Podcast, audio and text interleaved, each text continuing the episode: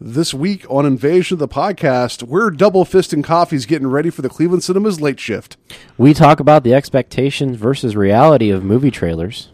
And one of us survives the Wheel of Death.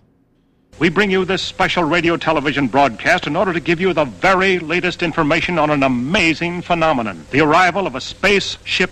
Just a minute, ladies and gentlemen, I think something is happening. Flying saucers have invaded our planet. People of Earth, attention. It's the invasion of the podcast. The whole world is under attack. Can it survive?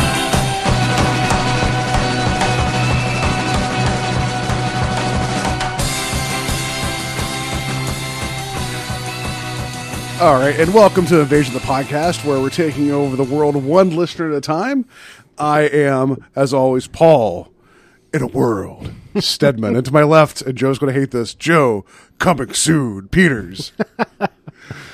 Oh, there's nothing wrong with Yeah, it's coming just- soon. Yeah, right. It's just it's you're not there yet. You'll be there soon. This Christmas. yeah, this Christmas. Christmas. Uh, we got a lot of great things to talk about tonight. First, I just want to mention briefly that I won. I I, I beat Bungie at their own game. I Oh. was, yeah.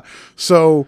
Um, remember a few episodes ago, I was I was bitching about uh, Taken King being sixty bucks and all Yeah. like you know House of Wolves, all that stuff. I was like, I'm not going to pay sixty bucks for it.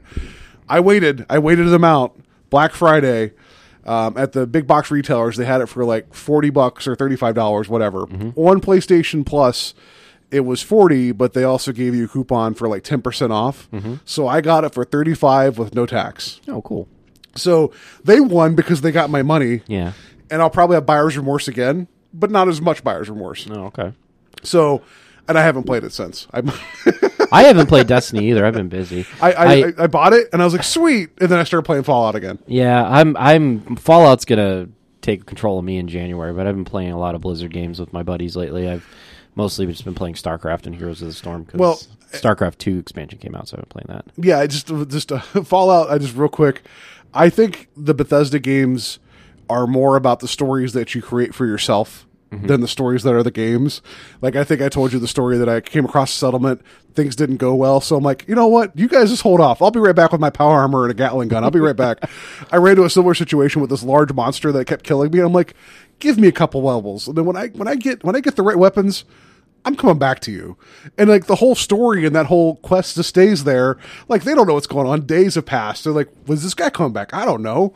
And then I show up. I'm like, flamethrower. Now we continue the story. And it's like, yeah. So yeah, I know a lot of people are getting sucked into the uh, the the cr- the crafting and the build uh, towns and stuff. I, you know, the modding of the weapons I'm into, I don't really care to build the communities. Really? I just don't care. A don't lot of people I've talked to, that's all they do. Like my one buddy, he uh like his friend was uh laughing at him because he's like, "Where are your walls?" And he does he, he didn't put any walls around it. So he literally just built as many turrets as he can. And I was like, "So you have a wall of bullets?" Is what you're saying? it's like, the wall of death. I don't need That's a all- wall. yeah, like yeah, you right. can go ahead and come through these turrets. Well, it's like I have the little starter community. It's like you're supposed to complete a quest to do that, so I have that. Mm-hmm. But everywhere you clear, like like if you set up a radio tower, settlers will show up. But I didn't know that, so I go to this drive-in, and there's like ten people just hanging out this drive-in. I'm like, where'd you guys come from?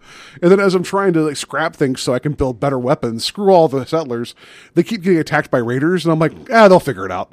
Like I'm, guys- I'm, just, I'm such a bad, I'm I'm a bad uh, frontiersman. I don't know what Craig, that is. Craig, pick up that stick. Yeah. Craig- Oh, he's dead. Oh, Damn it. Eh, whatever. It's like I didn't even know you guys were here until I fast traveled anyway. So you're not important to Look, me. I'm not going to take care of you. Just do you have any aluminum on you? Because I really need that right now. Like so. Right. Um, all right, got a lot of great news. Uh, great news. I guess it's all good news, right? Uh, got some news, and then we got some other really cool stuff to talk about tonight.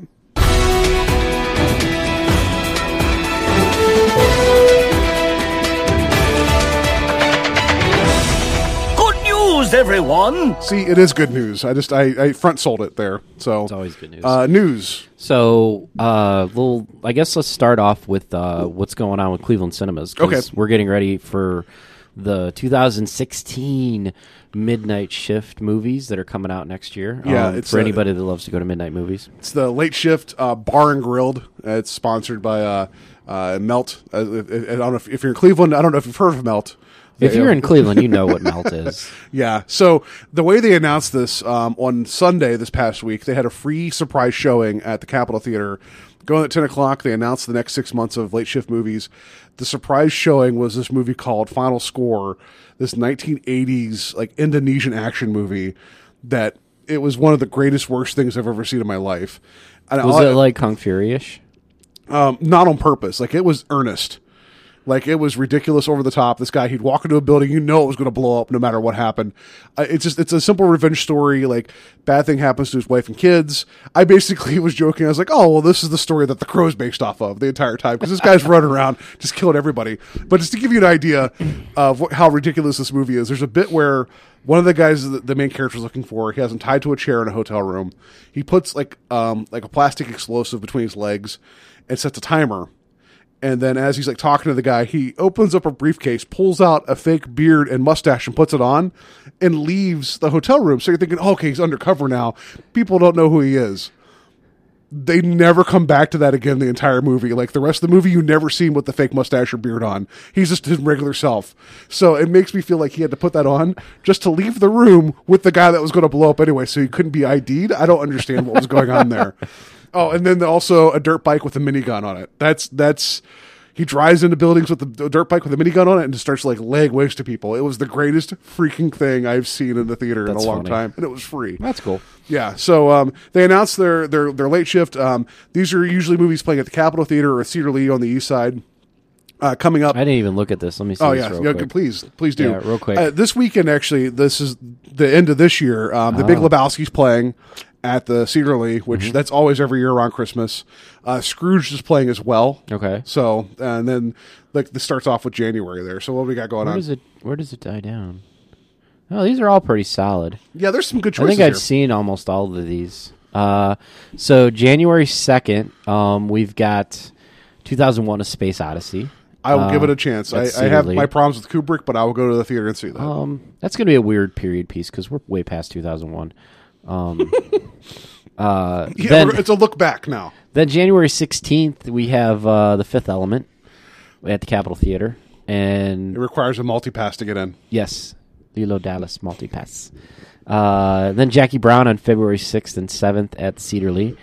Um, I was just talking. I, I, you know, eventually this month we're going to do a Tarantino cast. I think. Or a discussion. uh, Yeah, Uh, yeah, just discussion. coming, like yeah. I, I, and I hate to say a cast. Like Batman cast is like all Batman. It's not going to be a whole thing, but we're going to do. It's going to be a. Tarantino cast where we say nothing but the F word and stare at girls' feet. That's all it's going to be. An hour and a half of that. Um, but Jackie Brown, I was and referencing like, other movies. Like we we just watched uh, Reservoir Dogs and Pulp Fiction, and like Jackie Brown was just one of those Tarantino movies that I I try to forget. Um, maybe it's because he didn't write it and just you know like you said directed it. Well, they had Reservoir Dogs as a late shift movie a few months ago, and I went to go see that, and it's been a while since I'd seen it. Yeah, it holds up. It really does well. hold up. The Yeah. acting in it is really good. Uh, and then we got Mad Max Fury Road, February twentieth. in 3D. In 3D. that's going to be like six bucks. If people don't want to go to a midnight show of Fury Road in 3D, I don't know what. Um, and then we got Space Jam. gonna Uh, that's going to be a lovely the, day. Mad Max is going to be at the Capitol, and then Space Jams March fifth and March sixth at the Cedar Lee Theater. Um, Never seen it. I've never seen Space Jam entirely. I've seen parts of it. Well, yeah, I mean, I, I get it, you know, but I mean, just, but people judge me harshly, and I'm like, it's a little bit, that was a little bit past my time when I was growing up. then we got Austin Powers, uh, the first one, uh, on March nineteenth at the Capitol. Um, and then April second uh, and April third, uh, Major League at the Cedar Lee. Yes, I might go see that because I'm a huge. I love Major League. that's a good movie. I haven't seen it in a long and time. That, and I'm guessing because that's probably opening day. That's probably kicking Mm-hmm. off the Indian season. Uh, and then Donnie Darko is at the Capitol Theater on April 16th. Um, I seen that movie a long time ago. Once. This is the director's cut, which is um I don't want to say it's more clear because that movie is a little odd no matter what, but it's a it's a uh it's a better overall presentation of that movie. Uh, and then they've got um, uh, My Neighbor Totoro, which is uh, is that a Miyazaki? film? Yeah, it's it's a double feature. If you see there, there's there's two. Oh yeah, there's Miyazaki it's May seventh and May eighth, and it's a double feature with Miyazaki and Spirit Away. I haven't seen My Neighbor Totoro, but I did see Spirit Away. It's very good. Yeah, so Um, that's that's going to be a, a good one because it's like they there's going to be a group price for that too. So yeah, And then on May 21st, we've got at the Capitol Theater Rambo First Blood Part 2, which confused the hell out of me when I was a Title-wise? kid. Yeah. Yes. I think I, I want to say I was maybe like 5 or 6 and I was just like, "Wait a minute, is this the first movie or the second movie?" well that always confused me. Like when I'd watch TV at nighttime, it says tomorrow and today. That always confused me too as a kid, and I'm like, wait a second, I don't know what that means. No, wait. tomorrow on today. Where where am I? uh, and then uh, June 4th, wow, we're getting halfway through the year. Uh, at the Cedar Lee Theater, The Shawshank Redemption. Oh, you missed the most important one though. Or is that happened? Did Jerry mention it's at the one of the last ones though? The bottom? What? It, uh, this one? No. Uh, where is it at? That comes after that. Okay, I just wanted to mention. It's, it's important. I'm going down the line. Okay. And then Saturday, June 18th at the Capitol Theater, Roadhouse. Yes. one of the greatest goddamn movies ever made. So, and then of course, uh, every Saturday, uh, first Saturday of every month uh, at the Cedar Lee Rocky Horror Picture Show. So, Roadhouse. Um, Roadhouse. what was it like two years ago? I found a four DVD collection at Target because they've been putting out like you know like you, you know how you buy those collections of things or whatever. It's like always like two okay movies and one that's really questionable. It was a four DVD pack at Target for like twelve bucks. Roadhouse, Red Dawn, Whoa. Terminator, and RoboCop. Wow. I just I had to get it. I That- just, and I think Red Dawn's probably the one in there I was kind of on the bubble about. Yeah. and that's not a bad movie. no, either. it's not. Yeah. But it's kind of like almost an added bonus. But those three movies are solid. That, somebody put in that package knew what, they were doing. Yeah, yeah. they I were was just just like, like- I'm just gonna put this in here. I was like, oh, you got two robot movies and two Patrick Swayze movies. I, you know, that's I didn't realize that's what my heart song was. Yeah. You know, like so I had to buy it. I so Could you Roadhouse- imagine if they swapped like or snuck Predator in there? Right? Yeah. Oh my goodness.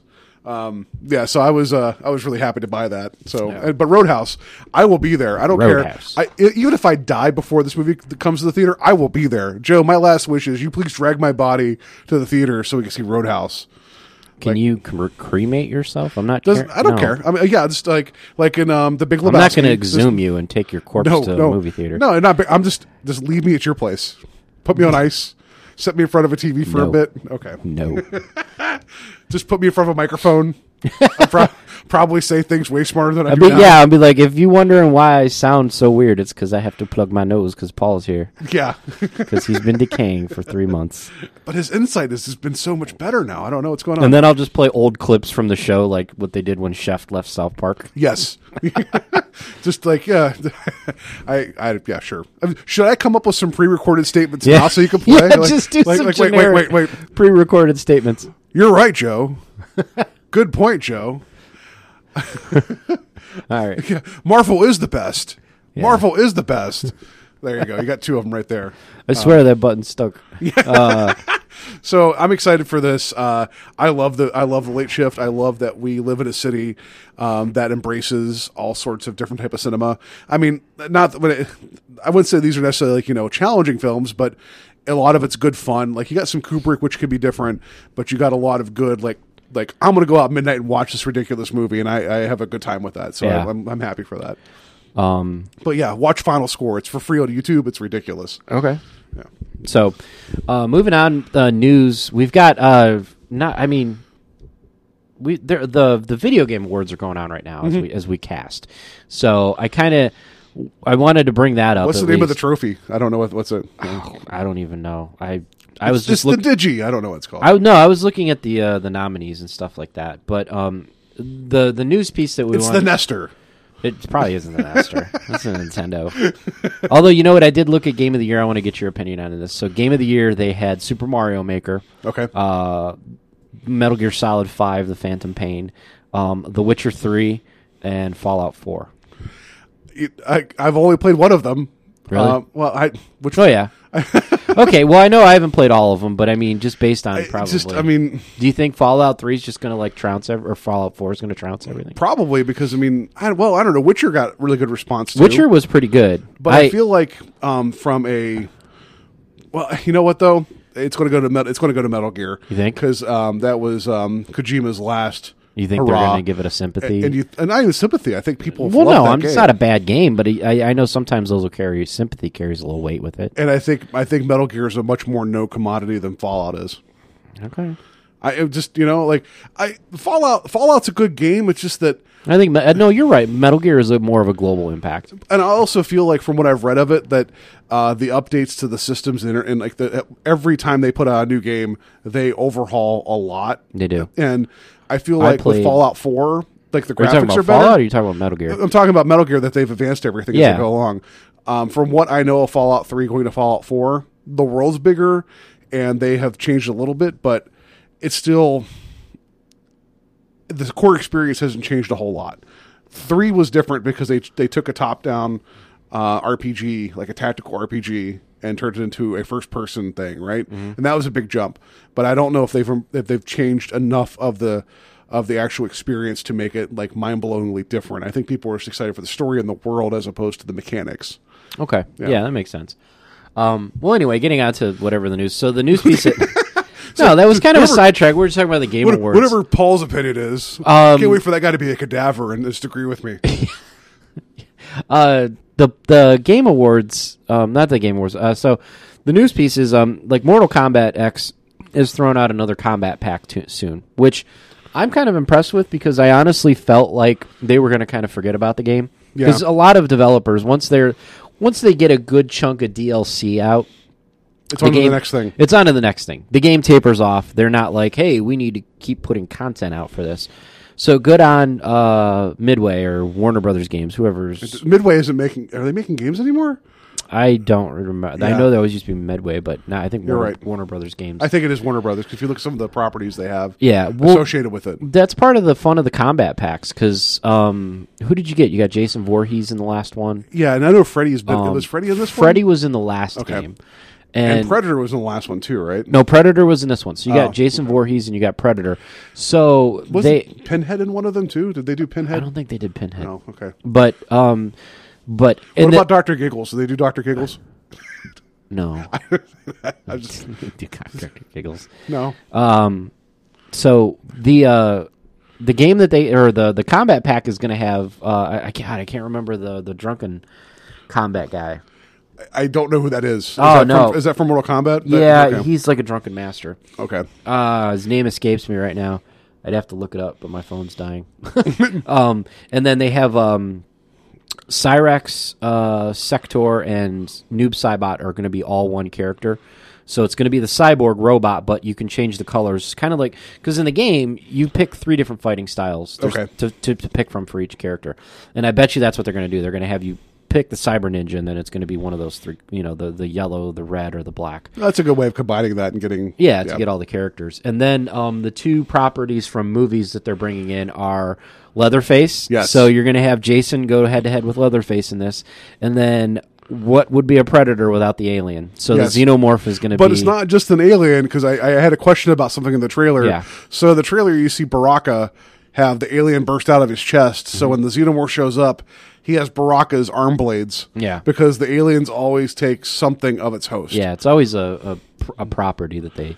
they Yeah, which that's an over. oddly specific one, but whatever, it's fine. I think Yeah. I think it plays in nice and, and it's kind of cool. So this this might make me get Mortal Kombat just so I, I think I'm going to get it now because I know it's gone down in price, and, and to get the combat packs, like I, I've watched so many of the fatalities and just like some of the fighting on online, and it, it's like you know what, if they're going to keep going with it and throw out another combat pack with those characters, yeah, I'm debating about getting um the the WWE 2K uh, was it uh 16? Just, because it looks like the online wrestling stuff looks like ridiculous and you can just make your character however. oh yeah, it's pretty And funny. I just I just want to make the most ridiculous character and hope I win. So that person be like, "Oh no, why did why did that guy beat me?" You know, Yeah. like I think that'd be a lot of fun. I have it for Xbox. I'll have to let you borrow it. yeah, is it Yeah. is it fun? It's fun. Okay. Yeah, I play it every once in a while. I don't like. I'm not going to get into it, but there's there's parts I like and parts I don't like of it. But So I'm sorry that was a touchy subject about the wrestling game. No, but, it's not a um, touchy subject. I just like I, I get into like the creative thing. Like there's there's parts where I'm just kind of like I want to get real meticulous with it, and I can't. And I'm like,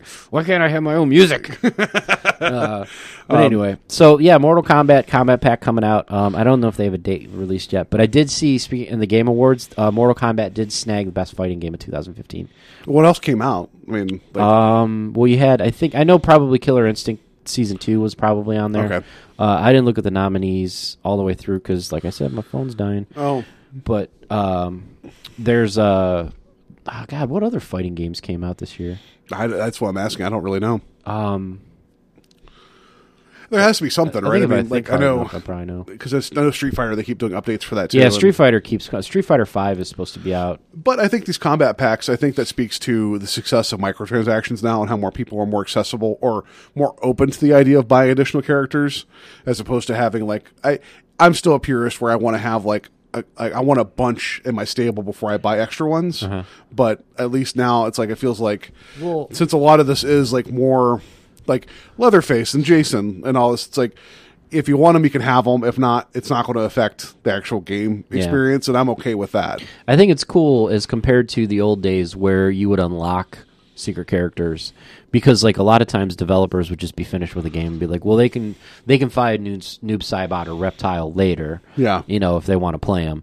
But now it's not so much as like we have it slated that you're going to get Leatherface and the Alien or the Predator That's true. and Jason, but it's like t- a year or two down the road, it's like they're still adding additions. I think it's one of the things that I do like about Heroes, you know, because I play Heroes, is is it's like you'll wait every three or four weeks they put a new character in. So it's kind of cool to see something new and keep the game freshly Fresh, rotating because somebody will come into the mix and just change it up. And and sometimes it's kind of you're just like eh, and sometimes it's kind of cool. So And I just briefly want to mention Joe snagged me into Heroes for a brief minute so we could play as the the Cho'Gall character. And basically all I did was it's a two headed ogre. He ran around, did stuff, and I just pressed buttons like a little kid and hoped to do things. I, I, I, think I was understanding what was going on, but it was just funny watching a character that I had no direct control over just run around. Mm-hmm. And I'm just like, I guess I'm doing this now. Was, we're going over here. Yeah, it's and I just like that it took our our two battle tag names and combined it into one name. Like because it's instead of Cho'Gall, it just took our names and just put an apostrophe in the middle Yeah. and made up it. I thought that was funny. It's pretty cool how they do that with everybody because I noticed that like after playing a couple of times, I was just like, oh, they just took our names and mashed it together. So, But yeah, it was it was a good time. It was just like I, I don't know. It just felt like um like an on rails experience, like a, a theme park where it's like I guess I'm just going to go over here now and fight these bad guys. Yeah. I guess I can't leave now. I guess we're dying. You know, Yeah. it's like it was a lot of fun. well, it usually works better if you have like coordinated, like head, you know, teamwork. Like I'm doing this or I'm doing this or because uh, yeah, anyway. yeah. Anyway. Um, and then a couple of announcements. I think out of uh, um, the Game Awards, uh, Telltale's talking about doing a Batman game, uh, which is r- really cool because uh, like Telltale's games are always really fun about uh, making choices and the impact that they have. and also investigating areas too, because like the Wolf Among Us was all about Yeah. like crime, not crime scene, but like picking, picking out clues, and that's perfect for Batman. Give me a Batman detective game. Right, and I think like be, you know even Wolf Among Us was um, a um, a detective type game. They, Yeah, it was you- more you noir kinda- detective, yeah, yeah. So that'll be fun. And then the other game that I saw that was was uh, popping up was Psychonauts two. Really? Yeah, So the, so Double Fine's getting around to that. I guess it got Oh, kickstarted. wow. So a lot of people were tweeting about it. Okay, that's cool. Like I remember seeing, I didn't play the original Psychonauts, but I watched a lot of it being played, and it was hysterical. Yeah. it was really really funny. So, yeah. um, and Double Fine's really good at making like games that punch you in the feels and are also really funny. Like I was watching uh, Mary play uh, Broken Age, and it's it's really it's it's something I have not seen a game that looks like this because it looks like a, I don't know, it looks like something like a Pixar animated like thing, but it's a game. It's really interesting and it's funny. Hmm. So, um, and I know didn't Telltale aren't they teasing images of season three of The Walking Dead now too? Probably, yeah. So that's that's a big push for them because the first one, the first two were so good. yeah. I should, I never finished the second one. I need. Oh, I'd, I'd say it gets sad, but you probably already know. Oh, that. I know it totally gets sad. God, you know what? I almost think I bought the. I think I bought the season pass and I never used it. I I didn't play the The Walking Dead. I watched it being played because you can sit there and watch those games Yeah, it's without. absolutely Yeah. a, a game. Um, I played the first episode of the Game of Thrones one, and I want to get back to it, but it got just as brutal as the TV show. I'm like, oh, that ended harshly.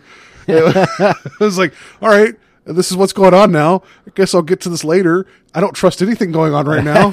like, pretty sure I Were might get killed while I'm playing it. Were you walking through Gardens of Betrayal a lot? Pretty much, yeah. Like it was, Yeah. it was rough stuff. Um, I'll tell people this that, that aren't gamers. Like, uh, if you have iPads, I, a lot of iPads run those Telltale games. Yeah, and like you don't have to be a game like quote. I, I I'm, You don't have to I, do- I, I hate the term gamer anymore. It's a lot of Like, point and click.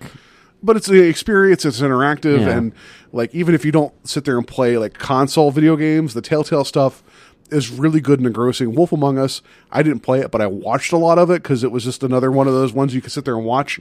The world was cool. The soundtrack was killer.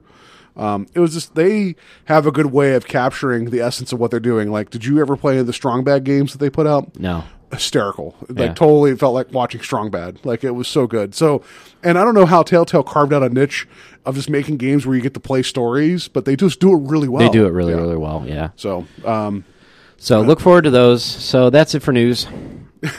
and we're done with news. That's true. yeah, that's it. That's all I got.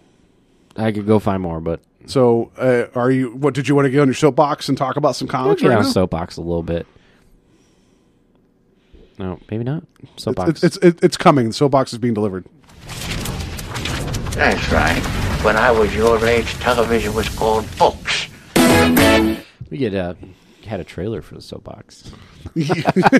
Oh yeah. Oh, that's a I- foreshadowing. God, I've slowly been working through like my comics. Like you have no idea. It's funny. I like sat down the other day and I was like, Oh no! What? no, we didn't. What's that? Everything's free? "How do you keep hitting the Black Friday button? Why'd you keep it on there?" I didn't mean to.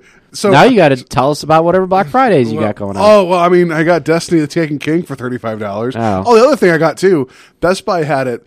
Uh, Doorbuster um, Jurassic World Blu-ray combo pack ten dollars.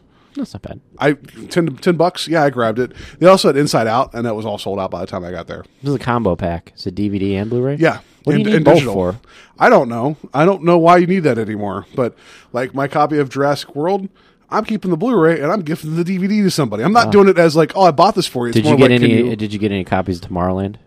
I um I went to go buy one, but someone already bought one, so they got all copies of Tomorrowland. they were loading their truck up with them. yeah, it was. Oh, uh, that guy beat me. Yeah. Um, no, I, I, I was slowed down from my uh, fish gallon fish tank full of potatoes I ate earlier. I got uh no, I've I've been slowly, slowly working through my comics. Um, and it's I it's funny because I usually used to go like once a week. Now I go every two weeks, and and they just kind of like stockpile. So I'm like, you know, instead of doing one every week, I kind of like binge. Yeah. So, but like I- my binging got backed up, so now I just have so many. But Marvel rebooted uh their um their universes, you know, with like Secret Wars, which oh my god is not finished yet. And and uh, let me tell you, like other books are going on though. So Yeah. other books are launching now. So- this all new, all different Marvel stories are starting now in the aftermath of Secret Wars, but Secret Wars itself is not finished. So yeah, I don't know if this is going to make all the DC fans really happy that I'm going to gripe about Marvel. Don't worry, DC, your griping's coming. Yeah. but but like Se- Secret Wars, Secret Wars 8 or 9 has been pushed back to January. Keep in mind this event started in May. wow. And typically these events only run like 3 months. So the secret of the war is that you don't know what you don't know, you don't know. It's like a secret. We don't want to know. You know. When's it going to end? I don't know. Um, so it's like They won't tell us. This is the second pushback they've done. I have no clue what's going on with the pushback. If they're doing revisions, um, I did read the latest one, and it was kind of a little lackluster. Um, it it re- required a lot of knowledge of some of the tie-ins, which I was kind of disappointed about because there was things going on, and I'm just like, this doesn't make any sense. And then you know they have like some big culmination at the end, which was kind of cool, but at the same time, I'm like, oh, okay. That's unfortunate because I know you had a lot of the Spider Verse stuff going on with the Spider Man series. Spider Verse was pretty But I and I read some of the stuff that you had where I read the main books that you had, Yeah. and then some of the ancillary books where it kind of referenced the other books, but it didn't directly. So you could read the Spider Verse like main story Yeah. and still get everything. And I'd much rather have a like a big event have if you if you can't buy all the books, give me the story in one in one run. I feel like, and I'm almost ready to just stop reading Secret Wars until I get all nine issues, and it's just like, I don't know. So anyway, the Secret Wars obviously was over, and the worlds rebooted and came together.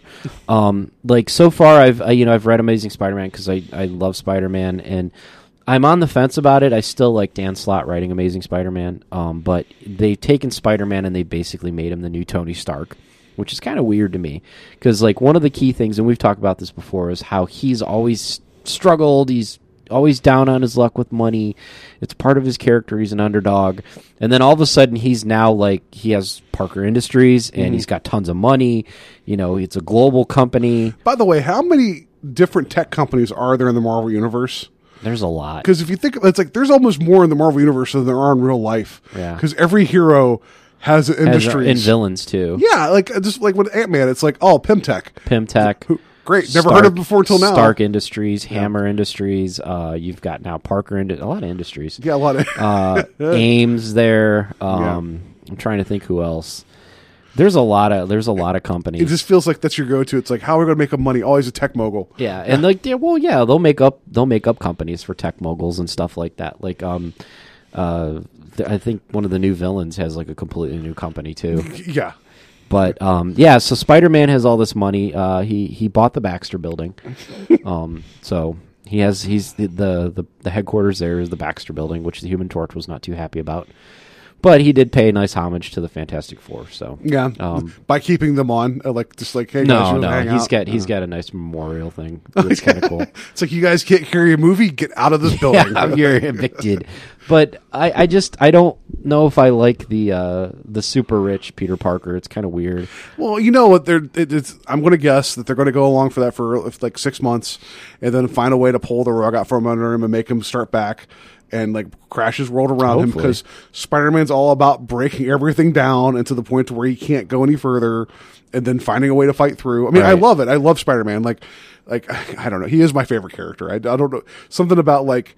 They've always grounded him in reality in the sense of like he's a kid with problems, so they're going to give him problems. Right. Um, the other thing I started reading Deadpool, uh, which I love Deadpool. The humor is still there, which I love. Um, like Deadpool does not stop being funny.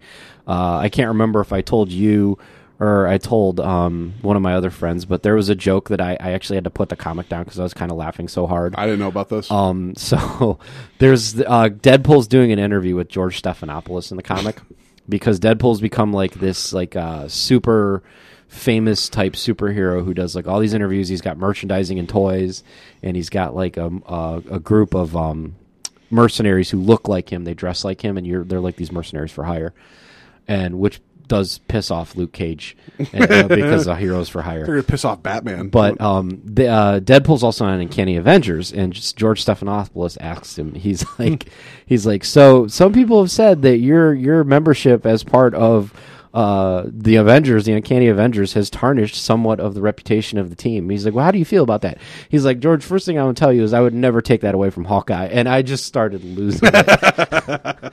like, like just to, like without That's a funny. beat, like a good Hawkeye burn, and I had to put like the comic down because it's just like, oh my gosh, That's Like, funny. so, um, that has it going for it, but I also I don't like the sellout Deadpool. Like they do a little little nod to his wife, and I, I don't know if they're still together or they're broken up. But she was she was pretty pissed. She's always pissed at him, but she was pretty pissed that his character has kind of changed. No. So it's kind of weird. Well, I, I made the joke to, to Joe earlier that I said that Spider-Man and Deadpool are just walking around with all that Disney money now.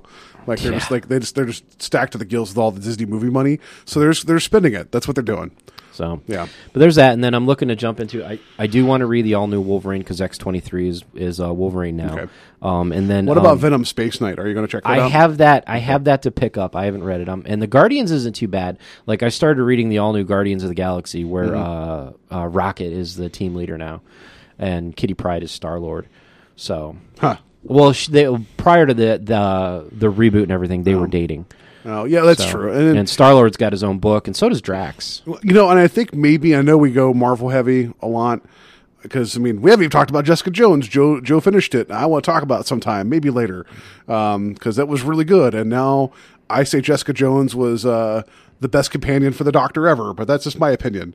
uh, but uh, I feel like having a discussion about the all new different, uh, all new, all different Marvel and how they keep um, resetting characters and making a little bit more of a wider scope of. I definitely want to talk Yeah. about that because uh, Amadeus. And I want to read some of the stuff that you have too, and I just haven't had a chance to read. Yeah, like Amadeus Cho just released. They just released totally awesome, incredible, or totally awesome Hulk. Yeah. Which Amadeus Cho is now the Hulk. Who's, uh, if anybody knows who Amadeus Cho is, he's a character from the Marvel universe who's like he's a super smart character. Had a mix of some powers, kind of Tony Stark level genius intellect. His sister was actually the character in Age of Ultron, who is the doctor that Oh, the one that put built together Vision. everything? Okay. Yeah. that- so if you heard him talk about Doctor Cho, that's his sister. Oh, okay. So Amadeus Cho's now the Green Incredible Hulk, or I don't want to say totally awesome Hulk, Totally awesome. totally awesome Hulk. Um, Radical but Hulk. uh, the guy who's writing it, I think his name's Greg Pak. He, He's written Hulk for a long time. yeah, he wrote Hulk for a long time, so it's in really good hands because he wrote World War Hulk. um, and a few other things. I think he wrote. Um, oh God, what's the one with Maestro? I think he wrote that too. Oh, I just know that like when you think of Hulk writing, you think of Greg Pak and you think of um, uh, Peter David. Those are like the two big guys. So Yeah, it's in good hands. But uh, the Hulk is is definitely shaken up. Um, but that's another thing to talk about. like, yeah, I just want to talk about, like how Marvel's approaching diversity. Differently They are a lot, like- and that's not a bad thing. it's just it's just different, right? you know? Because now the Hulk all new and all different. Yeah. yeah. So Um, but that's that's about enough for comics. But I just wanted to get that out there that I finally got off my ass and started, started reading my comics. you got off your ass and then got on your ass and read some comics. Yeah. So And now for our feature presentation. So the feature presentation is usually what happens after the trailers, but we're going to talk about trailers, and specifically, we're just talking a lot about a lot of Marvel. Um, Batman vs Superman trailer dropped yesterday. And I like to say dropped because it makes me sound hip and cool, which I don't know. I got a new trailer yeah, dropping. it's on dropping. Thursday It's dropping so hot. Yeah. Um, on the late night show. and um, there's some mixed reactions to this trailer. So to to reset a little bit, also like a week before uh, we talked about last week, uh, the Marvel uh, Captain War. America Civil War trailer came out, and that all seemed pretty positive. Batman vs Superman trailer, not so positive. Um, I enjoyed it. I enjoyed it for the simple fact that you got to see more of the movie. Um, I I liked seeing Batman and Superman in action more again, Yeah. and, and Wonder Woman. Um, yeah, I- she stands there. That's I'm- all she yeah. did. I, yeah, I'm kind of wondering why they didn't give her any dialogue in the trailer. It was that was weird. But anyway, um, the um, the thing I did like is I was I was trying the biggest thing I was trying to pull away, like I was paying really close attention, was was trying to pull away uh, Ben Affleck as Batman and Bruce Mhm. Wayne, which I kind I was liking. Like somebody I found a, a picture on online, and it was um, from the animated series Batman, and, he, and you know so he's doing that little Batman smirk, like Okay, you know, the, the Bruce Wayne, like a the little little, upward turn little- of the one side of his mouth. Yeah, and then somebody put a picture of Affleck talking to, to Clark Kent at the, the, the beginning of the Yeah. trailer, and he makes that little smirk, and I was like, oh, I see Yeah. There. I'm like, okay, that's cool. But that's what I was really kind of trying to pay attention to was I was trying to get a grasp for how he was going to do Batman, and I kind of liked it. yeah. I just I feel like, and I guess this isn't what I was really wanting to get into, but it's more about like perception and reality. But I feel like I I, I never disliked Cavill Superman. I was no, actually I think Cavill's Superman's pretty good. Yeah, I, I mean, I thought, I think Routh was really good as Superman. I just don't think that was a good movie for him to be in. You know, in terms of like, I don't think the movie around him was that great. I think Routh was a good Superman. I think Kevin Spacey was a good um, Luthor. Luthor, but the movie itself wasn't that great. Anyway, I agree you. I'm glad Routh is the Atom. Legends of Tomorrow. Yeah, I'm glad he found his way back in be- there. I think he's a good Yeah. actor, and, and I know he's he's got some good nerd in him. I know he plays uh, he he played World of Warcraft, or he still does for a while. He's been three heroes. He's been Superman. He's been um, Todd, and uh, he I guess he wasn't a hero, but in um, Scott Pilgrim, Yeah, he was the, the super vegan, vegan, the super and then he's the Atom. So like he he definitely likes what he does, right? Yeah. So I mean, he gets paid to do it. But anyway, that's neither here nor there. I think he's like, a like him and Zachary Levi are like that actor status where they're like they totally would go to a con even though they're like Yeah, they're actors right. and they're like hey you should come play uh, a fight or uh, not Heimdall um God Fandral yeah. Yeah Yeah, it's like sure, I'll go do that. That's fine. I'll, I'll I'll be that guy that's recast from the first Thor to the second Thor. No one will notice. well he was originally cast as him in the first Thor but because he was still doing Chuck they he had to bow out of Oh, it. I didn't know that. yeah and Oh, then and then when Chuck wrapped up they they were like hey we really liked you in that cast and come on back Oh well, there. So I learned something. But uh, so anyway, like I like the main principles. Like you know, you got Affleck, you got Cavill. I think those are fine. I think Jesse Eisenberg. I don't know how I feel about I'm, his character. I'm just yeah Eisenberg. I'm really waiting to see the movie to kind of like Yeah. actually pass final judgment because everything in the trailer so far, I'm like, ah, like yeah. Just it totally feels weird because It's a different everything Lex is so Luthor. serious and he's goofy and Yeah. it's like very like. Are you I- trying to be the Joker? Are you, are you trying to be? Are you trying to be Jim Carrey as the Riddler? Right, Like, so, yeah. uh, but the the point I'm making is like the people are are freaking out over a two minute trailer for a movie that's not out till the summer, right? Right. And it's not the first time this has happened. Not gonna be the last time this has happened. Um, even though I've not been completely on board with the Batman Superman idea as a movie because I feel like DC's rushing it. If they put out a trailer that was really good, I'd be like, okay, fine. All all that aside, I'm interested. This didn't do it for me. Civil War, I've liked I liked Winter Soldier a lot. Civil War, I'm on board for. Right. Like, and it, it doesn't even give you the whole story there either. You know, there's something going on.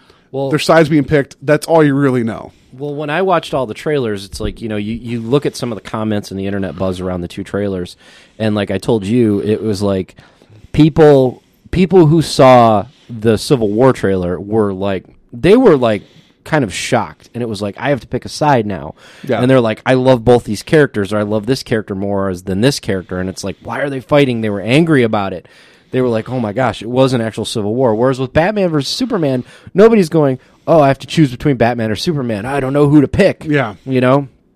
So, I, I just feel like that if between the uh, the two trailers of the fighting superheroes, like Marvel is winning in this because uh, just a lot of the people's comments that I've seen, you know, are, are and and and some of the people that have read the comics are really really jazzed about it. Yeah. and the people who are just movie fans, they're completely torn. They don't know what to think of yeah, this. and and, and um, but you think about it like Captain America had two movies, Iron Man had 3 Mm-hmm. They've had two Avengers movies together, so you, this is something that's being earned. you I know? can't And- think, and- and, it's crazy. I, I can't think of any movie other than maybe some cartoon movies that they've just kept going in different series where Yeah. they've had the same characters popping up and working together. There, there's five movies. You know? Yeah, So- like I, I, it's it's kind of. I mean, I'm sure someone out there can prove me wrong, but it's kind of unprecedented in that sense, Yeah. where like mainstream wise, right? But so those are two trailers that are very different in, in terms of like reception, and then like the other one that you have, because I mean, Star Wars is coming out very soon.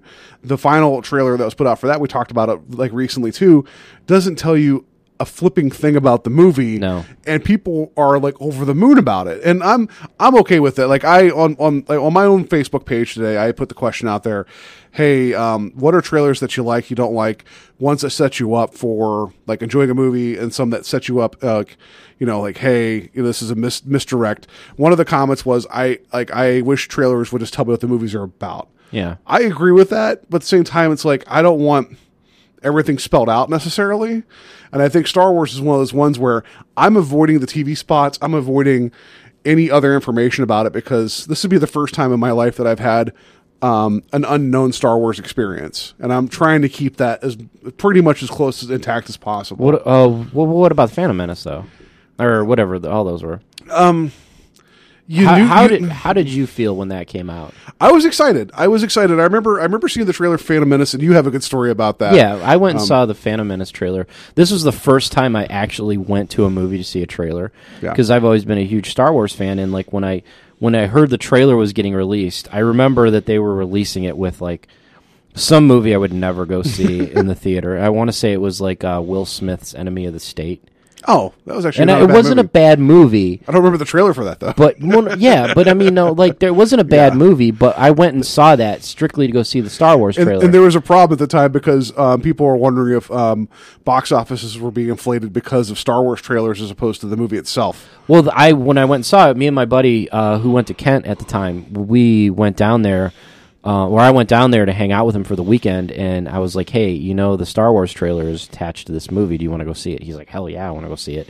So like we went and saw it, and I remember like people started clapping when that that green Lucasfilm LTD Yeah. like popped up and shimmered, and then it got silent, and you had like the at the time it was the mists where the Gungans were walking through the mist, and Yeah. you know the the French horn hits, and everybody just kind of swells, and and I remember watching that trailer, and it was just like whoa, and the after the trailer was over, there was probably like four or five people that got up and left the theater. Yeah.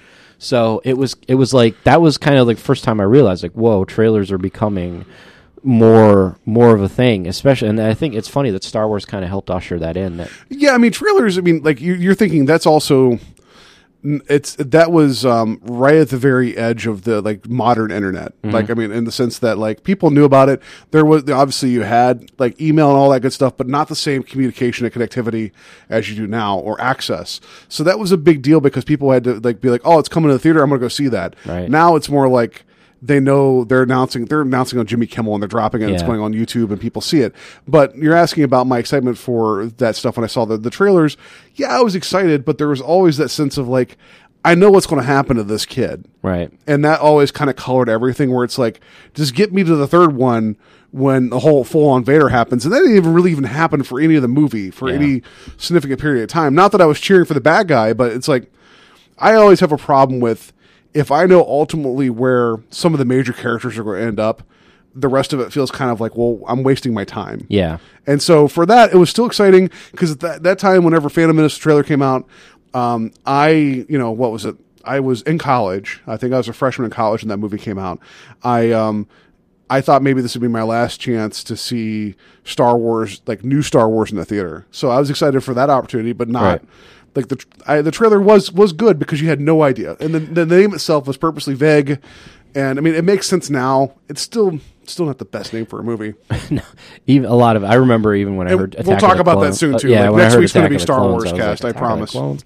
Uh, The but I remember reading an article. I remember before it came out. It's like people were talking about people were buying tickets just to go Yeah. to the movies to watch this Star Wars trailer, and now it's like we do have the internet, so we don't have to do that. But I mean, would we still be doing that if like you know the Batman vs Superman trailer was was not they on the internet? They still kind of do that though, right? So like, remember um, that whenever the the final Star Wars Force Awakens trailer was it was going to be attached to whatever I forget what they're announcing, right? And everyone's like, "Oh, I'm gonna go see that."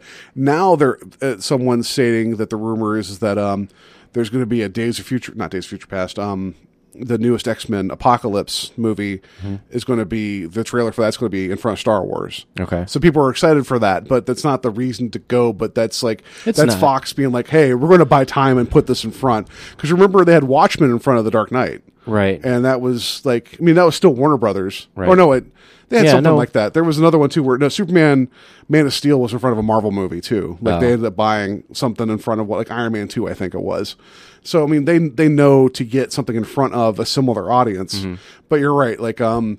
I can't think of a time where I was excited just to go see a trailer, like to be like, I'm gonna go pay ten dollars to go watch uh, two minutes and leave, you know. But um, that was a big deal, and um, I, I was reading about like, and I, ultimately with this Batman Superman trailer, it's left me lukewarm. It's left me more on the side of tepid than it is excited for this, and it makes me think about people's overall reactions to trailers. And I was asking Joe before the show, not not to rhyme that on, on purpose, but um, are there trailers that really had like stoked you to be like, I, you know what, I did not know what this movie was. I want to see it now.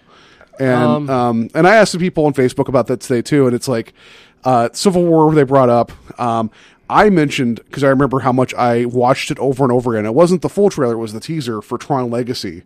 I lost my mind. I, I remember watching that one just on a loop. I was really excited for that movie. Um, I don't think there's a lot of movies that I've seen that I didn't know what they were about when I saw it, and I was just like, ah, like, like um, 300 is probably one of them. Yes, like, 300 is a good trailer. 300, I didn't. I The didn't rock guitar is a little aged now, but that trailer's still solid. It well, the visuals Yes. and everything Yes. is, is just you know like amazing. It didn't So- tell you the whole story, but you got the visual flair. Right. You got some sweet slow motion. You got some Gerard Butler being a badass, Mm-hmm. and that's all you needed. Yeah. Yeah, 300 was definitely one of those trailers I didn't know anything about, and I was just like, where did this come from? Yeah. And then all of a sudden, it was just like, I'm totally going to see that. Well, remember the trailer for The Grey?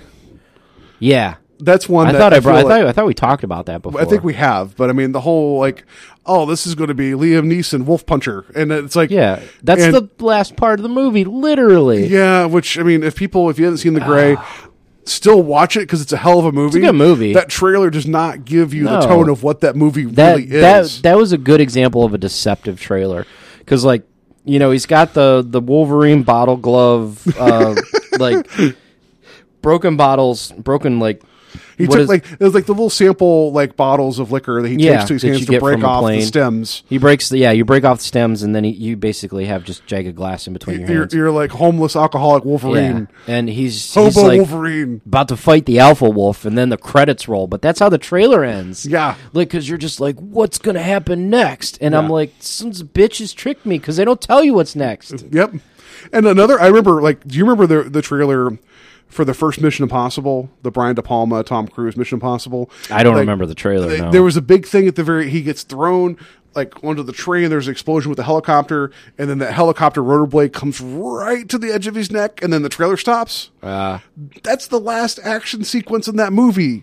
And he lives, and that's the way. That's how the whole thing kind of wraps up. And I'm like, you're going to show me that last bit. So I remember watching the movie at the time, being like, "Where's the helicopter?" You're you're kidding me. I got to wait till the end of the movie to see the helicopter. See- I know what's going to happen. That's the thing too. Like I pay attention to the trailers now to when I watch movies, and if they give me a lot of stuff from Act Three, I'm pissed. yeah, Like I, I'm trying to think of a movie that did that recently. Um, I'm really glad that that uh, Age of Ultron didn't. it was misleading in the sense that it, it hinted at being a much darker tone film with Ultron himself. Yeah. and like with him sitting on that like that that throne, but that seat being like, "Hope, I'll take that away from them first. It's like he was painted as a much more brooding, dark Ultron, and not that I'm saying that the movie like what we ended up getting wasn't bad. It's just that you're you're giving me you're showing me this is the Empire Strikes Back of this of this franchise, and it really wasn't. You know, I feel like Civil War* War's going to be that though. I don't. I don't like to think of second movies to be The Empire Strikes Back. I know, but I mean, what else can you equate it to though? Yeah, but the second movie shouldn't always be like this one's going to be better than the first. Like there's so few movies that are going to be like that. I never expect that from a sequel. If I am, it's a delight surprise, you know. Yeah. But um like there's a lot of I think there's more misleading trailers than trailers that you see and you're like, oh, "I'm going to check that out. This was a lot better than I thought it was going to be." Well, it's, it's so to get to get to that. So I was reading about the history of trailers because to me that's fascinating. I'll go to Wikipedia and fall down a, a knowledge hole. I'm like, oh, I'll read all about this. So trailers were first introduced um, in movie houses, and they were played after the feature films, and that's why they're called trailers because they were trailing. And then film, uh, like movie house owners, realized that wasn't really effective because people would just leave, so they couldn't see what was coming.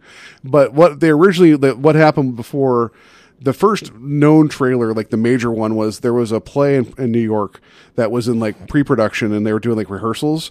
And someone that happened to be in conjunction with the movie house is like, "I'm going to film some of these rehearsals and take some of the scenes and tell everybody, hey, we're doing this play coming up soon."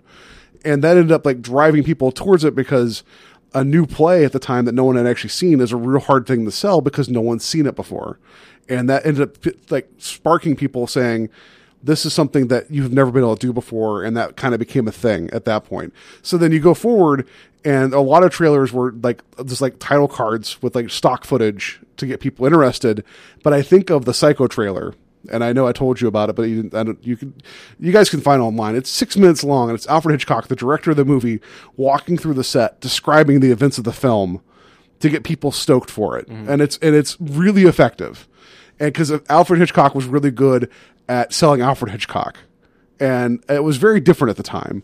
And then it's just I don't know. It's really interesting to me to see how um, how studios were trying their best to be like you should come check this out and how it evolved over time and now it feels like you have to have every trailer has to have Hans Zimmer loud noises in it Yeah. and it has to be very serious Well- and very just like We talked about audio assault. Uh, like movies just you know yeah like the assault on the senses. There's a lot of movie trailers that, that get thrown out and you're just like whoa like i can think of like i was talking about 41 ronin. Yeah. um i heard like when i didn't even watch it because it got really really bad reviews and i talked to somebody who went and saw it and they're like they literally show you everything in the trailer like you don't need to watch anything else for it Hmm. um i know one movie that i went and saw like i went and saw sucker punch because the trailer looked Yeah. ridiculously good Yeah, that, that's what I forgot about. Wow, it's funny that we keep bringing up. Um, Zack oh, Snyder. Uh, yeah, like well 300 did good yeah, it did. But yeah, Sucker Punch, just visually like whoa. But then like when you got there, it was just kind of like uh, Yeah. not as much. And um, I'm trying to think what else. There's there's always a couple where you're just kind of like this is just The, exploding. remember the Bruce Willis movie Surrogates? Do you remember that? Yeah, briefly? that I remember. The trailer that. was interesting. The, movie trailer was a kinda lot flat. more interesting than the movie because I remember watching the movie and it had an interesting concept, but I was just not as excited as I was for the for the trailer. Yeah, well, and like another one, like we, I, I, we watched um before we started tonight. Like I was just watching trailer after trailer after trailer, and it was like it got me excited for certain movies again. Like Mm-hmm. I was like, I kind of want to watch that again.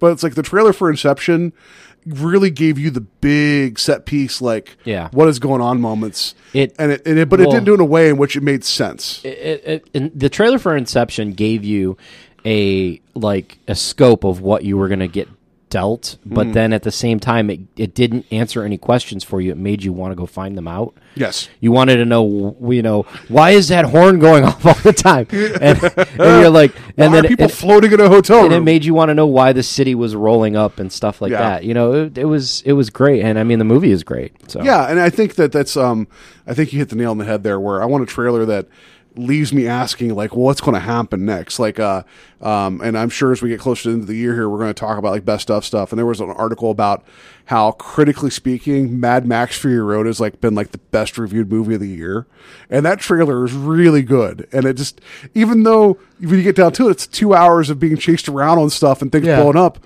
it's like the trailer shows you that, but it's still like I gotta see more of that, and it's Mm-hmm. really really good. Um, I uh, other movies people mentioned um, that put they were on the fence about, and it was funny because uh, like one of the movies like the Warcraft film. One of one of the people mentioned to me that that showed proof of concept of the orcs, so like I'm on board.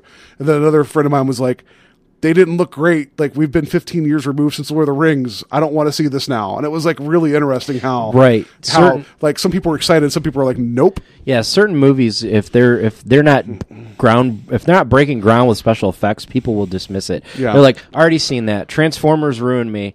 I don't care about anything that's robotic, that's CGI. Yeah, like the first Transformers trailer was pretty good too. And then Transformers definitely I think the movie delivered more than the trailer. Like first one, yeah. The first one, yeah.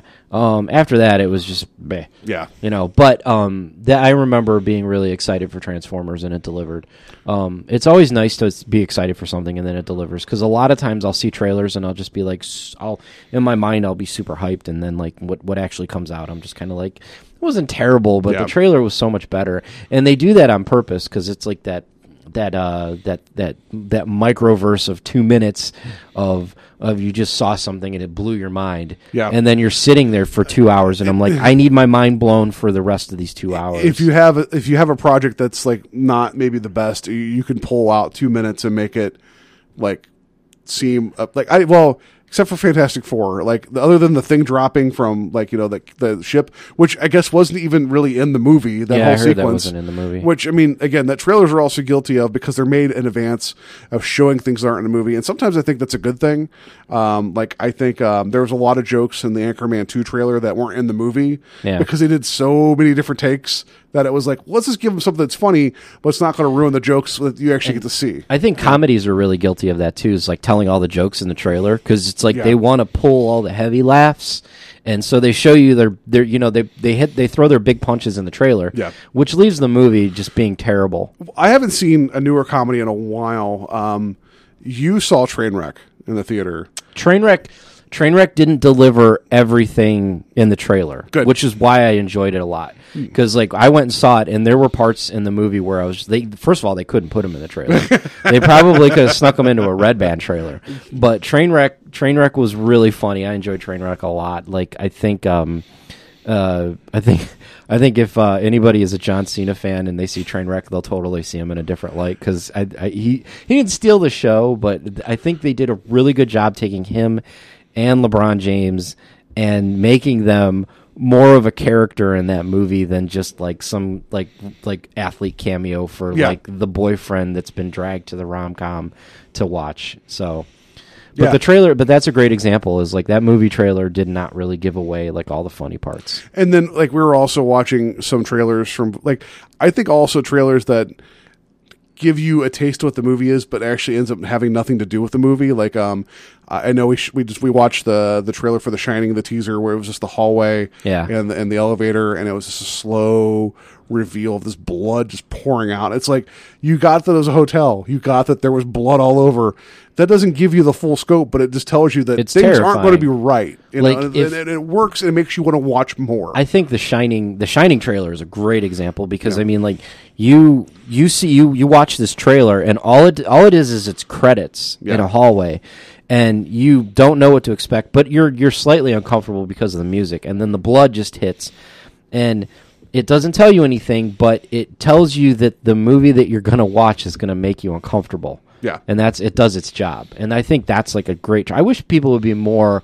I guess Open. you'd say well, Open, yeah. I would say like more artful with their trailers. Oh, I thought you meant like the general public. Yeah, I wish there was more of a like accepting of the experience being presented as opposed to I got to know what it is. And like, we talked, we watched the uh, the Incredibles teaser trailer. Yeah, we did, yeah, like yeah. Incredibles came out in 2004, but I remember seeing the first trailer the year before because I know Pixar would like throw little teaser trailers out like way ahead of time. Like we've got the Finding Nemo teaser trailer, Finding Nemo two teaser trailer already. Yeah. you know, and that's out for a while. But the first Incredibles teaser trailer like we were watching it and I was cracking up again because and that's not even in the movie. Nope. Like the the teaser the, the- trailer The, they joke did- is because they kind of they come back to him being older and out of shape at one point because they're trying to put him in that express tube to fire him off to a mission. Mm-hmm. Yeah. But that's the only time they make that joke, but other, as opposed to the. But this was like him trying to put on a super suit and a belt. Yeah. and it was really funny. literally Mr. Incredible fights with his belt in this Yeah. teaser trailer the whole time for like maybe like like 30 seconds, maybe a minute and it's just hilarious watching him struggle with this belt. Well, it's like even like the Ice Age movies with Scrat. Like I Yeah. think he's way funnier than anything else in those movies. Well, yeah. and they give you a trailer of him just chasing an acorn, The the and that's a lot yeah, more fun. The squirrel is the same thing as the minions. Like the minions were were not the main uh, character of Despicable Me, but whenever the minions were on the screen, you were usually cracking up. Yeah, and so like the trailers worked for that. Uh, so like I think it's tough because like the way trailers are, uh, and I, I not that I'm an expert. I mean, you watch them a lot, right? But I'm not an expert in the sense that like I don't know the actual breakdown of them, but I know that they also try to accomplish the same things that a movie does where you have three acts right so you kind of always want to kind of give a little bit what the movie is then show like one of the marquee scenes and then at the end you got to give them like something to be like okay this is what makes you wonder what's going to happen next Yeah, they like the explosion at the end Yeah. to just finally just pull you right in. Yeah, and it's like, and I feel like, I feel like making a good movie trailer is an art form, and I think it's an undervalued one because I think if you just put something out there with something flashy, people will want to see it, but it doesn't have the same resonance. I'd like to see. I know. I know a lot of movie trailers do rely on showing people parts of the movie, but I feel like if it's like an unknown property, like let's say somebody comes up with like a new horror movie or a new comedy. Remember like- the trailer for Blair Witch? I don't remember the trailer, but I heard that was a about like good. this the, the surrounding like news like about these missing te- missing people, Right. And it was like it just and you just didn't like it didn't give you a whole lot So- about the movie itself. Well, I guess like for horror movies that works really well. But just think of a comedy. Like Yeah. like there's there's funny things that you can show that would kind of make you laugh and then if you get the gist of it like, you know, like that would kind of like I would like to see like if they did that with a hangover. Yeah. So like the hangover came out of nowhere and we talked about this cuz you you were like, ah, there were a couple jokes I laughed at about the hangover. I thought the first hangover was hilarious. Um, I think I'm like the one person that doesn't really like that movie. I mean, the the second the second and third one, I will admit, it's kind of like they're just trying to keep that ball rolling, and it wasn't as funny. Um, but like, I feel like if they in the trick because we watched the trailer of The Hangover, which it did tell a little bit of the story, Mm-hmm. but I think if they hadn't used any of the characters and maybe just like kind of had certain things or certain background elements of like something that just goes wrong in Vegas or just like even if it was a slow pan of the room, like the aftermath in the Exactly. morning, just a slow pan of them waking up, and you see the tiger, you see a baby, and it's like, and like there maybe there's some photos of them with him and the best man. And it's like you start to figure out like we're seeing what's going on after. It's kind And of a piece like, together. It would have been like a little like two minute like spot of like what we don't know what's going on, but something crazy has happened. Mm-hmm. Like I think would be what way more. Um, I it's not interesting, but you'd have my attention at that point. Yeah. You know, but uh, but it's interesting because just like and I, people go on YouTube. There's a ton of trailers there. Um, if there's ones that we haven't mentioned, please like tell us on our Facebook page, Invading Podcast, uh, our Twitter Yeah. at Invading Podcast. Um, our Gmail, like, because I know I put up, um, like on my own page, I had the Shining trailer. I mentioned a couple others. Someone, people mentioned Fight Club being the one that they felt was uh, not representative of the movie itself. Final, and I agree. yeah, I barely remember the Fight Club trailer, and It- the it- movie is like you see some explosions and just but a lot of fighting, and it's a lot of Brad Pitt saying, you know, we got to ramp this up and start a fight with a random stranger. I was like, is this just dudes just fighting each other? But then when the movie gets to the halfway point, it becomes a different movie. And I mean, how do you do a trailer like that without giving it away, though? Right. And then I was also going back watching the Prometheus trailer, which the Prometheus trailer makes me want to watch Prometheus again. Prometheus does not make me want to watch Prometheus again, which is weird. I know, like, but it's like the trailer is like that's interesting. The movie's not, and I wanted the movie to be so good, but the trailer made me really excited. Um, and then I went back and watched the original Alien trailer. It's way better, you yeah, know, like the so- original Alien trailer is pretty creepy. yeah. Um, so please tell us if there's trailers that you guys like. If there's Just link them and share them on the page. please, Just- and I and I think I mean when it comes to Batman versus Superman, you know there's another trailer that has to come eventually, right? There has to be one. there's more. probably going to be at least one more. And it's probably going to probably be more inclusive of the rest of the Justice League. You think that you're going to see, You'll probably get a little Um, Aquaman. Um, yeah, Stephen Amell sneak sneak in there. No, he won't. I- he won't.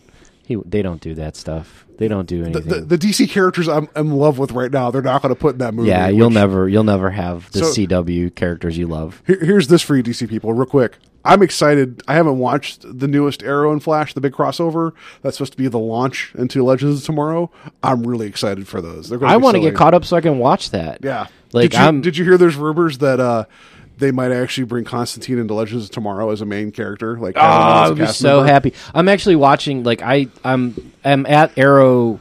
I'm at the episode, the Constantine episode. Okay. And there's some parts I like and some parts I don't like. Yeah. But it's like always fun to like have him back. Like I think I like Matt Ryan playing Constantine. Sorry. So anyway, sorry. That's that's um that's nothing to do with trailers. Yeah. Sorry. Well, actually, no. They did do trailers for those too. They did. That's the other thing too. Is now they're doing trailers for, For TV TV, shows, shows. yeah. So like, Well, and then there's even trailers for video games. Like, Yeah. like um, I didn't want to get into that whole lot, but like effective trailers for video games. The original Gears of War trailer was badass with um the really slow down Mad World. version of Mad World. That was really good. That doesn't that again didn't really represent the game that well, but it was a good trailer. The Dead Island trailer is one of the best freaking trailers I've ever seen, where it was all the reverse. That was really, really, really good. Um, so yeah, I mean, I think uh, I think trailers have their place. I think obviously they're there to pique your interest, and I think the good ones can like. And, and we were talking about Tarantino.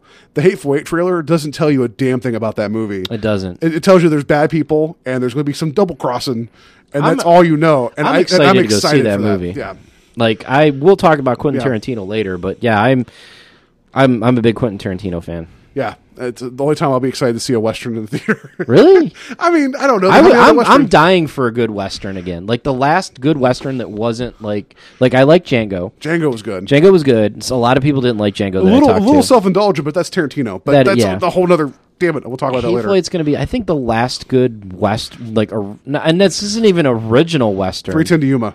310 to Yuma. Yeah.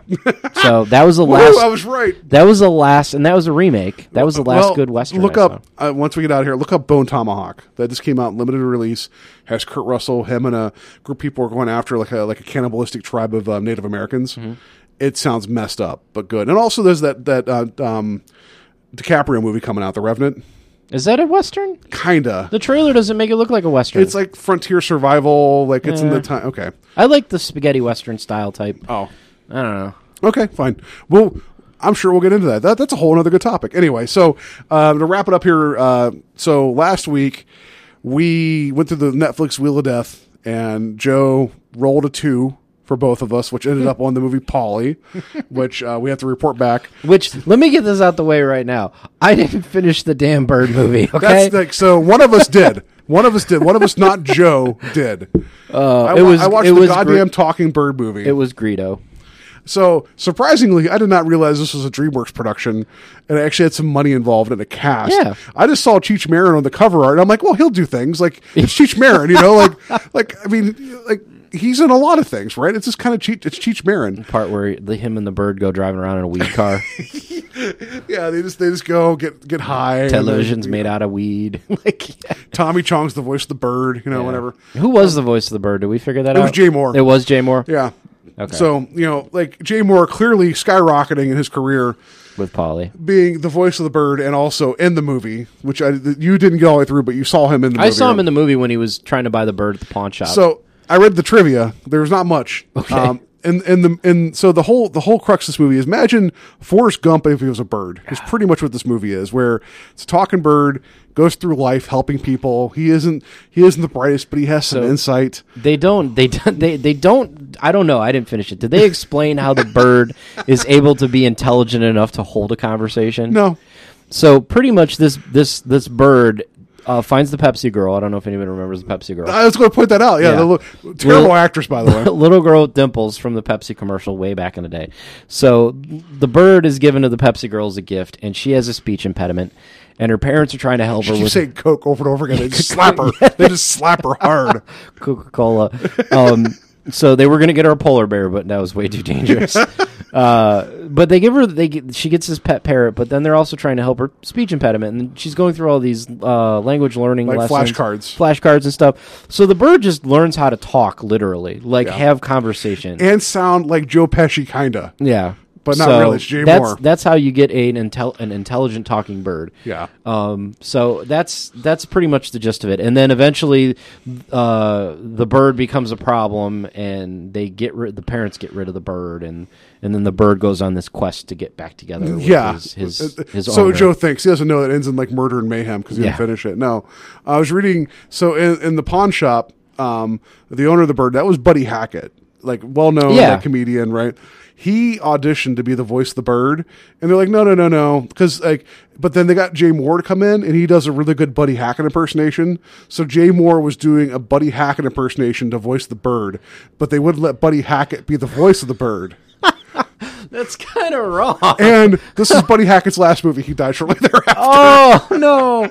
Oh god! I wonder how Jay Mohr feels. So he has a bit part just being a guy, Yeah. and it's like Jay Mohr's just like, I'll do the voice of the bird. That's funny that scene because it's like it's it's Jay Mohr, Buddy Hackett, and the bird, and they pretty much yeah. Yeah. So yeah. Anyway, I um Tony Shalhoub's in it with a really ter- like not not terrible. He's a convincing Russian accent. Um, I just I don't know. Yeah. Um, but it ends like it ends like nicely and all this stuff. And there's a couple jokes I laughed at, but I didn't realize it was actually like a higher production. I thought it was just some kind of like straight to Netflix garbage. And I was like, Oh really? See, I, knew it was a higher than higher So- production. I didn't realize it was DreamWorks, but I knew it was a higher See, production. The the name Polly drives me nuts. How's that why? because um, my name's Paul. Little did you know it was a Wachowski movie that was like a, a billion dollar budget. Yeah, I just know. Um, my name's Paul. I, I am not a talking bird named Polly. I don't want a cracker, and I am not an Italian mobster. So don't call me Polly. So anything that's named Polly, I stay away from, unless I roll a two on the wheel of death. Yeah. Um, it it was okay. Like I like uh, this. The the terrible thing is like I will never watch it again. But it wasn't the worst thing I've ever seen. I will tell you. I told you that. I don't know if I told you this. I think I told you this. Like I watched half of it, and I didn't stop watch. I stopped watching it because I was going to go to bed. I He was just like, cried too much. He just, No. he just couldn't take it. His weeping. This movie was way better than Forty Days and Forty Nights, and I finished Forty Days and Forty Nights. Yeah. So, So- people out there, I just I think you need to recommend uh, good punishment for Joe because he didn't finish the Wheel of Death. Yeah. So give give us give us a good recommendation for Joe. Um, I I would love, would love to hear it. I think it'd be a lot of fun. An- another animal, another talking animal movie. Could you please find me another good quality talking animal movie? Could it be Hot to Trot where Bobcat Goldthwait plays a racehorse? no, you know he, he doesn't play a racehorse. Or Racing Stripes. Uh, no, he- Racing no. Stripes was with something else. That was somebody else. No, he's a guy there, but I think this is, is it the horse? Anyway, it's talking horse. Yeah. He's in it somewhere. How about that? Or what about that um oh shoot. Rodney Dangerfield was a talking dog in a movie. So Yeah, I remember Rover that. Dangerfield. Rover we gotta find that. Yeah. or any of the Don Bluth movies where animals all talk. You should watch Rock-a-Doodle. He That's was- what you should watch. Oh God, he was all those movies. Anytime a mov- an animal started talking in a cartoon, it was Don Bluth, and those somehow always took a dark turn. Yeah, even as even as a kid, I was kind of like, is this is this a, is this kind of dark? Yeah. Like I was like, there, there's he, he goes some places. You're like right. all dogs go to heaven, and like these dogs getting killed off and stuff. I'm like, You- the older you get when you realize that some of the like that stuff and then some of the disney things you're like there's a lot of connotations going on with that that you just Yeah. don't think about at the time. Well even like polly like that poor girl was like i'm going to teach this bird how to fly. So she's out on the ledge like trying to fly and then she falls off and then the dad is just angry. Like he there's some kind of weird abusive thing going on. And the mom never looked like she loved the girl. She was always like she was mad at her because she couldn't talk right. Yeah, that family seemed really weird. I was like, I, I kept waiting for some like weird, like domestic violence to happen. Yeah. like there was like some type of tension in that household, and I was just like, I, I, I feel like if it was. If that movie came out like like five or eight years later, it would definitely have had that. Well, the weird thing is, it, it, and just not to go on too much about the wonderful film that is Polly, available on Netflix right now, folks, if you'd like to watch it. Uh, at the end, when he ends up at the institute and everyone and scientists figured out he can talk, they're trying to do this big display to show everybody this bird can talk, so he won't talk. And he and, and they're like, "Well, say something," and he's like, "Up yours," and he says it like three times, and it's like, this is a family movie. You got the bird telling everybody, "Up yours." It's like that's. I was wondering. I was like, I guess good on you to have some kind of like medium swearing, but that was really weird to have that happen. So, um, anyway, yeah, that was that's our our book report for the wonderful bird movie. Oh, the Wheel of Death. It will come back. It will crush us all. Um, so that does it for us this week. Uh, next week, I think we're going to do uh, Star Wars because Yeah. we're going to because like We want to get ready. For, we don't want to. We don't want to Star Wars you up right, literally before Star Wars. So we're gonna get. Let we're gonna give you some Star Wars to, to um, ah, squ- like get, get, Well, get you to the next. yeah, because I have some interesting thoughts about the prequels. Um, not I'm, Who doesn't have interesting thoughts I- about the prequels? well because we were talking about and i think this like i was talking about uh, some stuff that we were discussing previous about people that have strong opinions about the story and they want to change it i think that'd be interesting to talk about i know joe loves the originals i do too um, it's been a while since i've watched all of them so maybe i should refresh on some of it I I I I haven't watched the originals in a while. Okay. Um, I used to watch them religiously at least once a month. Like not all three, but I would throw like I would make it a point to watch like Empire Jedi or New Hope once a month for Hmm. at least like four or five years. yeah it used to be like that with just aliens that's all i just, just aliens over and over again i watched it for thanksgiving by the way that was a good thanksgiving holiday movie just gotta watch some aliens I don't think I watched any movies for Thanksgiving. I was cleaning the apartment, so I'm like, I like, what can I do for the next two hours and Hmm. forty minutes? I guess I can put aliens in. You know. Uh, anyway, so um, yeah, if there's uh, also if you guys have any questions for uh, um, your local Sith PR rep, let us know. We'll ask the Sith PR rep. Um, gonna- that's what we're gonna do next week. Is we're gonna talk to me about my my uh, moonlighting, My moonlighting is the the PR rep for Yeah. for the Sith. and then we're going. To, it's going to be Star Wars, Star Wars, and more Star Wars, and then maybe after that some Star Wars. So uh, anyway, had fun this week. Um, have a safe week, and then um, next week we'll just I don't know cram so much Star Wars in you you don't know what to do with it. Yeah.